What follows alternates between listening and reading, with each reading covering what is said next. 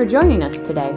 To stay up to date with our weekly messages, make sure to subscribe and follow us on social media. You can check us out on Instagram, Facebook, YouTube, or download our app to stay connected with all things the Valley. And if today's message impacted you, share it with a friend because changed lives change lives.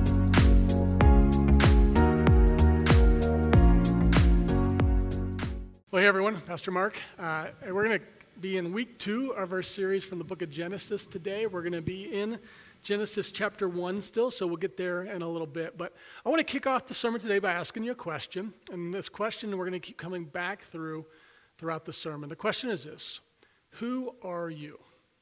Three simple words. Who are you? And I'll make a challenge with this. Could you explain who you are to someone without saying anything about your job, about your family, or about uh, your interests that you have? No job, no family, no school. How would you describe yourself to someone else? I remember being asked to do that one time in a round table conversation and um, just silence. I'm like, man, nothing about my family, nothing about what my job is, nothing about my hobbies. I'm like, Wow. And what it does, right, and if you think about this, what it does is it actually gets and peels back the layers to a little bit about deeper who we are. Now, I think we all live our lives in front of mirrors. There's funny mirrors. You're going to see the picture on your screen of these goofy, funny mirrors. I'm sure you've uh, seen them before, even stood in front of them before. We actually in college had one in our weight room, like a little side mirror.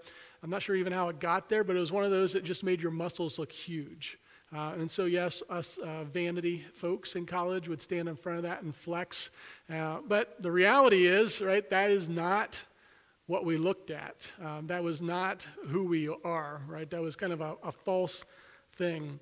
Uh, we, we like looking in those kind of mirrors because they make us look good, right? They make us look like something that we wish we were, but that we're not. Um, and some of the mirrors that we have in life, we, we don't like those. We stay away from those type of metaphorical mirrors because when we look back at the reflection that we see we see things about us that we don't like right? Some of, uh, some of you when you look in front of a mirror what you see back in reflection you say i see an addict. I see an adulterer. I see someone who's lustful. I see a failure. I see someone who's been abused. I see someone who's worthless. And sometimes even there's good things that we look back and we say, well, I see a mom, I see a dad, I see a teacher, I, I see a pastor. But the question today that we're going to wrestle with is, is who are you? How do you really identify yourself? And then subsequently, why do you identify yourself that way? Who are you? How do you identify yourself? And why do you identify yourself in that way? See, there's all kinds of ways that you and I can get confused about who we are. In fact, I believe this about our identity our identity is who we are, or at least who we think we are. Our identity is who we are. This is a definition. Our identity is who we are, or at least who we think we are. Now, the reality is that we are all so vulnerable at our point of identity. In fact, I don't know if you know this or not, but Satan attacks each of us more than ever at our identity. That's usually one of his key points of contact with us is to come right at our identity. He puts these mirrors in front of us to confuse us, to frustrate us, to deceive us. In fact, he did this very on. He did this with Eve. The first temptation on this earth that Satan produced was a deception, right? And saying to her, Your identity is not what God says it is. If you really want to be God, if you want to, you, you have the opportunity, you have the ability to see the world like God and to be your own God and to be in control of this and that. So why don't you go ahead and eat that fruit? And the reality is, we have been believing this lie about identity ever since. See, we, the way we see ourselves is what we think our identity is. And then out of how we see ourselves, whether we've ever connected this or not, whether you've ever connected this or not, is then how we act. See, it starts with how we see ourselves, how we view ourselves, how we perceive ourselves. And then out of that identity, maybe you never put the word identity to that, but it is, is then how we act. It's, it's our actions, it's our behaviors, that we move forward. In fact, I would argue that our identity controls our destiny. That you and I's identity and how we perceive ourselves is very directly correlated to our destiny in life. See, with, that, with a confused identity, the reality is that our lives become really narrow and they become very limited. And when we don't know who we are, we struggle with joy, we struggle with peace, we struggle with fulfillment, we struggle with purpose, we struggle with all these things that defeat ourselves. So I'm going to come back to that question Who are you? Who are you? So we're going to dive right in. We're going to be in Genesis chapter 1. You'll see the verses on your screen. Genesis chapter 1, and we're going to be in verse 26. So we're going to lay the foundation. This series, folks, is about laying the foundation. Genesis lays the foundation for our lives. Genesis chapter uh, 1, verse 26 says this Then God said, Let us make mankind in our image, in our likeness, so that they may rule over the fish in the sea and the birds in the sky, over the livestock and all the wild animals, and over all the creatures that move along the ground. So God created mankind in his own image. In the image of God, he created them. Male and female, he created them. Now, here's what's interesting about this passage this passage doesn't tell us some things that we tend to always say that it tells us. And uh, specifically, when it's talking about being created in the image of God. I've heard so many different communicators say, well, being created in the image of God means that we have the ability to choose right and wrong, or being created in the image of God means that we're creative, or being made in the image of God means that we have compassion, or being made in the image of God means that we have empathy. And, and I think that's well meaning, but here's the thing as you read Scripture, you can't like suppose things in Scripture that aren't really told to us believe it or not, it doesn't really say what being made in the image of God actually means. Now, we're going to get to another passage in a few minutes that maybe I'm going to uh, give a little bit of clarity to that. But it does actually tell us two things that being made in the image of God is all about. And it tells us this that we are to, to rule over the fish and the birds in the sea, over the livestock and all the wild animals. So there's some type of authority that comes with being made in the image of God. And then subsequently, there's some type of responsibility that comes with being made in the image of God. So we know that. We know that being made in the image of God, obviously, or clearly, based on just reading the text, tells us that we have some type of responsibility that comes with that. The other thing is in verse 27. I am going to stop and read this again to you. It says, So God created mankind in his own image. In the image of God, he created them. Male and female, he created them. Okay.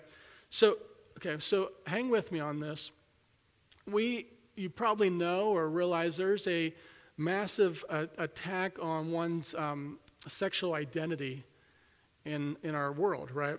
And so often, I think the Christian response to uh, identity or gender confusion, identity confusion, gender identity confusion, the Christian response can be uh, kind of callous and cold hearted and um, just frankly judgmental and, and mean. Let's just say what it mean. And so I was reflecting on this because, like I said, this, the book of Genesis sets the tone for everything. And so when God said that He created male and He created female, He's the creator, and we don't get to change what His creation is. You see how this kind of works? But I was reflecting on this earlier, and I thought, you know what? What would Jesus' response to this be? Jesus always spoke the truth. But then I was reminded of the passage. It said, when he looked out to those who were confused when Jesus was walking the earth, when he looked out to those who were lost, when he looked out to those who were hurting, the Bible tells us that he had compassion on them. The word for compassion in, in the Greek is splachna, and it literally means a deep, gut wrenching feeling. And so the reality is that when Jesus saw people who were confused, Remember last week? If you, if you didn't get a chance to watch last week, I'd encourage you to go watch it on, on YouTube or on Facebook. But the thing we talked about last week was before God created everything, when He looked down at the, at the world, Genesis chapter 1, verse 2 tells us that what He saw was in chaos, what He saw was in emptiness, and what He saw was in confusion.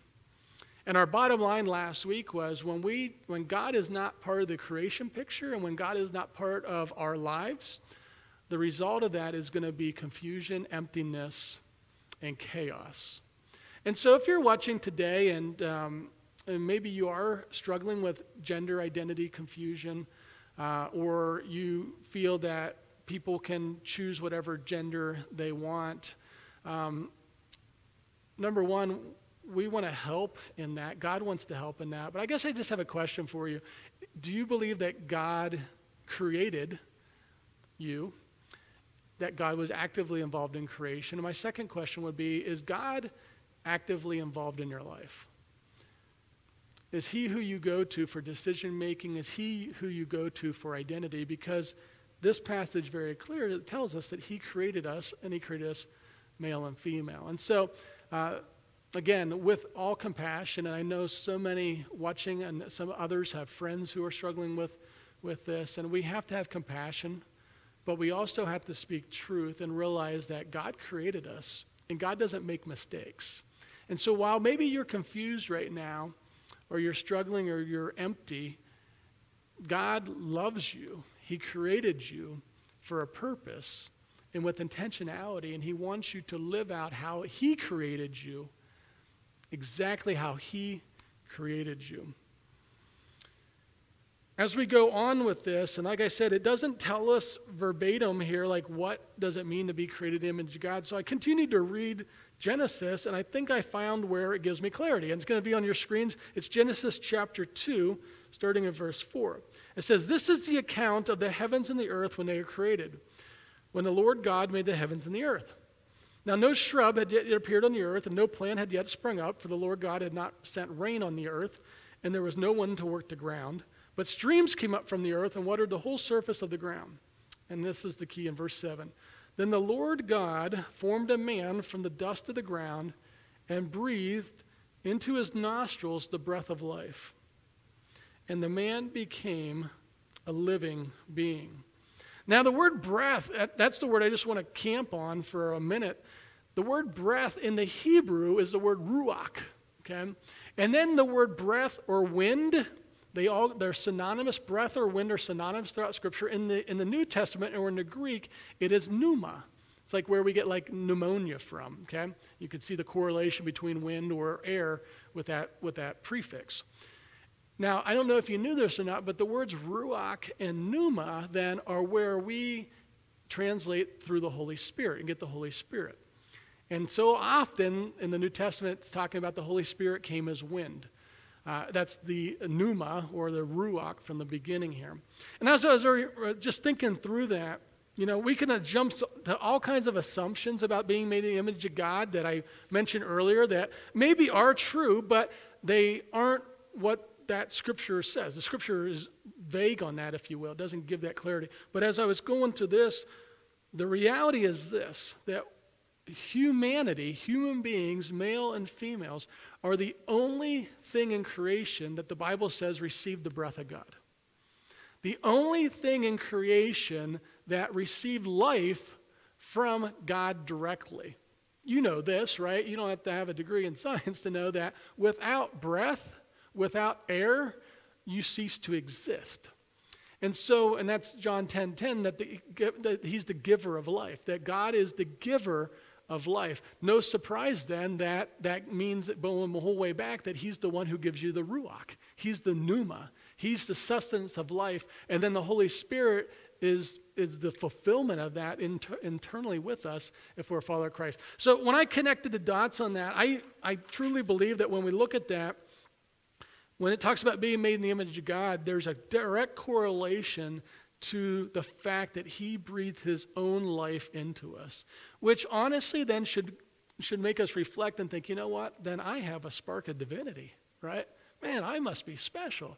I must be pretty a pretty prized possession to God. And actually, no surprise, we see all that throughout Scripture of how he identifies us goes back to the fact that he breathed life into us as opposed to any other living or non living thing. Now, I want to shift gears a little bit. I want to move forward to Jesus, and you'll see why I, I do this when it's talking about identity. We don't know much about Jesus uh, early on. We know where he was born. Obviously, we spent a lot of time on that. And we know uh, at 12 years old he was dedicated.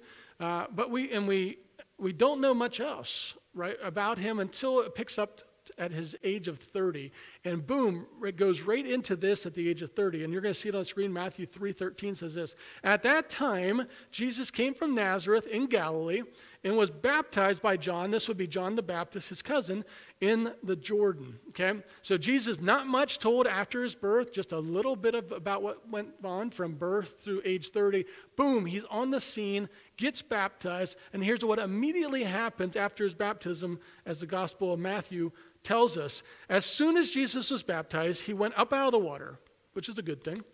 At that moment, heaven was opened, and he saw the Spirit of God descending like a dove and lighting on him.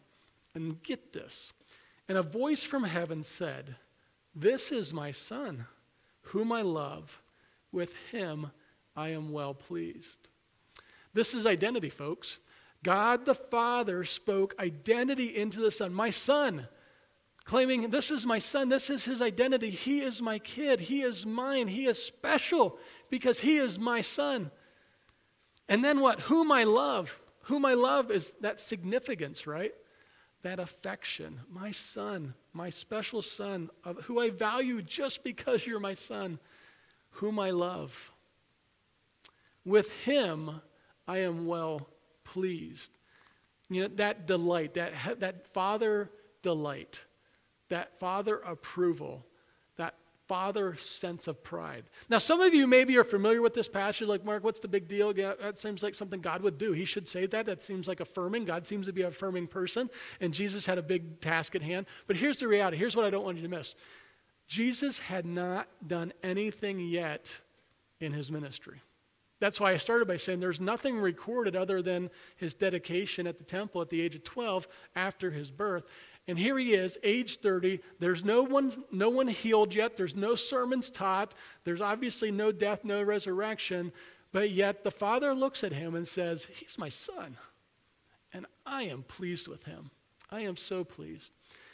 Honestly, this is one of those revolutionary texts for me when it comes to identity.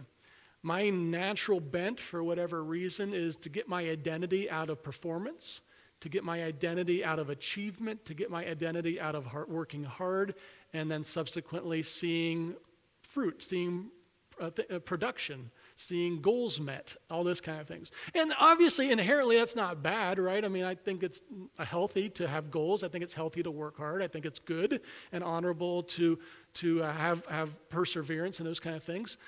But I, I didn't realize until just reflecting over time that I had put my identity in that. And when I didn't reach a goal, then I felt like a failure. Or I was masking other things I needed to deal with just by performance and by achievement and just by getting this done and adding this to the resume, et cetera, et cetera. And when this verse really spoke to me, and when I realized that he hadn't done anything, it was a game changer. That the father was saying, Mark, I don't care if you achieve one more goal. I don't care if you get one more thing accomplished. I don't care if you move forward in this area or that area. I love you because you're my son. I take delight in you because you're my son. And frankly, when that identity was spoken into my life and received, and I have moments just like all of us where I can definitely get back into performance based Christianity, I can get back into achievement. But then I'm reminded of this passage. And frankly, as a dad, especially a dad of, of, of boy and a girl, but of a boy in particular, I know this is going to help me be able to be a better dad knowing my identity so that I don't try to force an identity onto him or get disappointed when he doesn't or she doesn't achieve, which is a very bad thing to get into. And some of you watching maybe had that happen where you never felt you measured up, and you're still, even though your parents maybe have been off this earth for three decades, you still are trying to win their approval. And my prayer today is that hearing the words of God to Jesus before he even started his ministry, that he is proud of him, that he is affirming him, that, that, that you would hear God tell you the same exact thing today. So, knowing our identity and discovering that we've been made in the image of God and He's breathed the breath of life into us. So, what does this hold true? What does this matter? Well, I think it involves the two biggest questions in our life. Number one, who am I? And number two, what am I to do? And honestly, who am I and what am I to do? You have to know the first before you move to the second, right? Before you know what you are supposed to do in this world, you know, whatever you get 40, 50, 60, 70 years or whatever, whatever you're supposed to do in this world, your purpose, you have to know your identity. The other, it doesn't work the other way around, unfortunately. Okay? What is your identity? See, here's the reality. You'll see it on your screens. Many of us are not sure who we are, so we're doing things that are inconsistent with who we are. Many of us are not sure who we are, We've bought into this false identity. We don't realize that we were created in the image of God, that the breath of life, the ruach, the pneuma, is within us. And, and then we, and probably some light bulbs are going on as you're listening to this. Some of you are like just so frustrated. You're making a good living, you have a job, um, you have degrees, but yet you still don't feel fulfilled. You don't feel like you have purpose. Some of you are retired and you feel like you don't have purpose. Okay? Well, we have to go back to your identity. How's God created you? How's He wired you? What's His purposes for your life? And then you discover that. And I, my, my concern is that I think so many of us, so many of us watching, don't know who we are. We've forgotten who we are in Christ. We've forgotten that some of us haven't given our life to Christ, so we'll never, um, this is not being a Debbie Downer, but you're never going to know what you're to do in this life if you've never given your life to Christ because you're never going to discover the identity. An old man lives alone in Idaho and he wanted to spade his potato garden, but it's very hard work. His only son, Bubba, who used to help him, is in prison. So the old man writes a letter to his son and describes his predicament. Dear Bubba, I'm feeling pretty bad because it looks like I won't be able to plant my potato garden this year. I'm just getting too old to be digging up a garden plot. If you were here, all my troubles would be over. I know you would dig that plot for me. Love, Dad. A few days later, he received a letter from his son Dear Dad, for heaven's sake, Dad, don't dig up that garden. That's where I buried the bodies. Love, Bubba. At 4 a.m. the next morning, FBI agents and local police showed up and dug up the entire area without finding any bodies. They apologized to the old man and left. That same day, the old man received another letter from his son Dear Dad, go ahead and plant the potatoes now. It's the best I could do under the circumstances. Love, Bubba. See, you and I are made to do something greater than our circumstances. You and I are made to do something greater than our circumstances. We're each made to do something so far beyond, so, so much bigger than we can come up with ourselves. Because here's the reality out of our identity naturally flows our purpose. Naturally flows our purpose. Out of your identity, once you discover, once you become secure, and that's a key word, once you become secure in your identity as a son or a daughter of Christ, once you become secure in that identity that you are loved, that you are the beloved, once you become secure in that identity that his love for you is not contingent on behavior, it's not contingent on performance, it's not contingent, here's a huge one, it's not contingent on your past. You will then discover your purpose because you're secure in your identity. See, when you give your life to Christ, here's three things that happen. Three things that happen when you give your life to Christ. Number one is this you receive a new identity. Number two, you receive a new name. And as I said earlier, you're now a beloved son and daughter of the Creator King. And number three, you receive a new responsibility or purpose. In other words, actually, the Bible tells us that you have royal blood now. That comes from 1 Peter. You have royal blood now. You are working on a, an assignment for the King of Kings.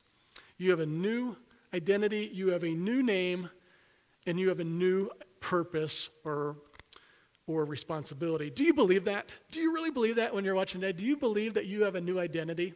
Some of you maybe have been a follower of Christ for a long time, but you've never really accepted the true identity. You've been living, looking in a false mirror. You've been looking at a reflection back that is a lie, a lie you're telling yourself or a lie that the enemy's been telling you, and you never truly received. And you might have been you might be a Christian for 50 years and you've never truly received the identity that you were created and the breath of life of the God of the universe was breathed into you and you subsequently have a purpose, whether you're retired right now, or whether you're coming out of a hard area of your life, or whether you're younger and you're starting on a new trajectory. Do you know that you have a purpose so much bigger than you could ever fathom? I want to end with this, and uh, there's a popular saying actually in our, in our generation. Someone shared this. I'm not as hip as I, I don't know if I was ever hip, but um, I don't work with teens as much, so I don't know all the lingo. But someone was sharing with me uh, recently that about the sermon title or the series title, "Be Who You Want to Be." Okay, uh, the series title we have for this for this service or for this series, and they said that, that really sounds very familiar with a new phrase that's out there. I don't know how new it is, but the phrase is this: "You do you, boo." You do you, boo. This was probably the first time I. Um, used the Urban Dictionary and some other references, other, some other uh, blog posts as part of a sermon prep, but I really leaned into that and did some study on that phrase that you saw on the screen. You do you, boo. The word boo is a, is a slang term for, for like a, a, someone that really means something to you, a close friend. But I just want to even take the part that says you do you. You do you. I actually looked up in the Urban Dictionary, and, and the definition is when a person wants to do something that would cause them to be judged but they do it anyway. And as I was reflecting, I was like, well, in, in some regards, they actually gave an example of if you wear hair, hair in a ponytail and people make fun of you for doing that, don't let them tell you what, how you should look. And that, that's perfectly fine. We tell our kids that all the time. Don't let society, don't let others you know, make you fit or conform to that. But then what happens is this, this concept has gone really kind of a lot farther than just that. I read this blog post. I'm going to read it to you. It says this It's easy for us to get caught up looking at other people's gardens or their lifestyles or followers and to compare it to yours. And the author said, Your homework is to do you, boo. Do your thing well, and do it well. Enjoy it. Be crazy and wild while you do it. And don't give a darn, I cleaned it up a little bit, about what others are doing. You do you, boo. Bloom where you, and get this, bloom where you are planted today Create your own happiness with what you have built for yourself at this very moment. It's okay if it doesn't look like someone else's version of happiness. You do you, boo. You do you, boo. And that's an order. Okay? Here's a fundamental problem with that. We are so captivated in our culture now that whatever brings me happiness is what I can do. That's what You Do You Boo is all about. That's what this blogger is saying. If it brings you fulfillment, if it brings you satisfaction, no matter if it hurts someone else, no matter if it hurts yourself or create, it's creating long term damage, if it brings you happiness in the moment, you do it. Now, I would be remiss to just say and let that go. Folks, that is incredibly damaging. Incredibly damaging.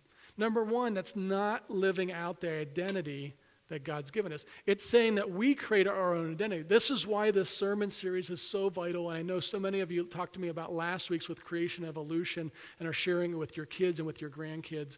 Because, and I would encourage you to do the same with this, we cannot create our own identity. We cannot live in this, it's humanism. Humanism is saying whatever brings man happiness or whatever elevates man is most important. And that's fundamentally in opposition to what Scripture says. And we have to come to this point, folks. We have to come to this point where we're either going to look at God as the creator and look at God as the giver of life and look at God as the one who, because He's created, He has the authority to essentially make the rules to the game, if you will, for lack of a better phrase. Or we're going to say it's about our happiness. It's about how I want to live my life. It's about how, whatever I want to do. And those are not things that can be synonymous to each other, they can't work together. Now, you might say, well, Mark, that seems very, um, very excluding of people. That's not what I'm meant to be, but the Bible is very clear in the sense that you can't follow God and then do whatever you want. And so many people Maybe some of you want to be able to do that, and it won't work. It's not even that Scripture says it won't work, it just doesn't work fundamentally because some of you would say it doesn't work. I've tried that. I've tried to play God, uh, have God part of my life, but also live my life my own way. And it leads to chaos, it leads to confusion, and it leads to emptiness. So I want to leave us with this today. The one writer said, Bloom where you are, create your own happiness. You built your own life, you do it the way you want. You do you. I'm going to tell you what God tells us to do through words throughout Scripture. I pray that these are words that speak identity into your life. These are words that leave, not just start in your mind, but they'll go those 12 inches from your mind into your heart. Here we go. You are loved. 1 John 4:10. You have life. 1 John 5:12. You have been redeemed. You are a new creation. You are victorious through Jesus Christ. You have been made alive together with Christ. You are righteous and holy, Ephesians 2:24. You are an heir of God since you are a child of God, Galatians 4. You are a member of a chosen race, a royal priesthood, a holy nation, a people of God's own possession, the first Peter passage. And finally, you are a chosen, you are chosen of God. You are holy and you are dearly loved. I pray that you would lean into those words, that those would be the words of identity would speak, that those would be the words that give you your purpose, that give you your meaning. Those would be the words that determine who you are. And when you live out your identity, folks, when you discover your identity as a son or a daughter of the king who breathed life into you, you will discover your purpose. It won't be about happiness. It won't be about personal fulfillment. It won't be about just being true to yourself. It's going to be about being true to the God who created you who designed you very distinctly, who knit you together, Psalm 139, who knit you together inside your mama and created you with a distinct purpose and with incredible meaning to live a life beyond what you could ever, ever imagine, even in your wildest dreams. Would you pray with me? Heavenly Father, I pray right now that identity, words of identity, words of scripture, praying over scripture, praying what we just said. You are loved. You have life. You have been redeemed. You are a royal priesthood. You've been made alive together with Christ. You're a member of a chosen race. You're an heir of God. And I pray that those words would just sink into our minds, that they would sink into our hearts, they would control us. They would grab on. God, I pray for anyone today struggling with any level of identity confusion whether it be gender confusion, whether it would be relational confusion, whether it would be purpose confusion, whether it would be just confusion, period. God, that they would hear your voice, your still small voice, telling them this You are my son, you are my daughter, and with you I am well pleased. And we pray that in the name of Jesus. Amen.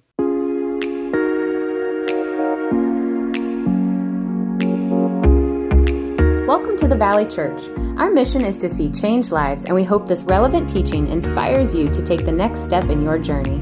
Thanks for checking out the podcast and enjoy the message.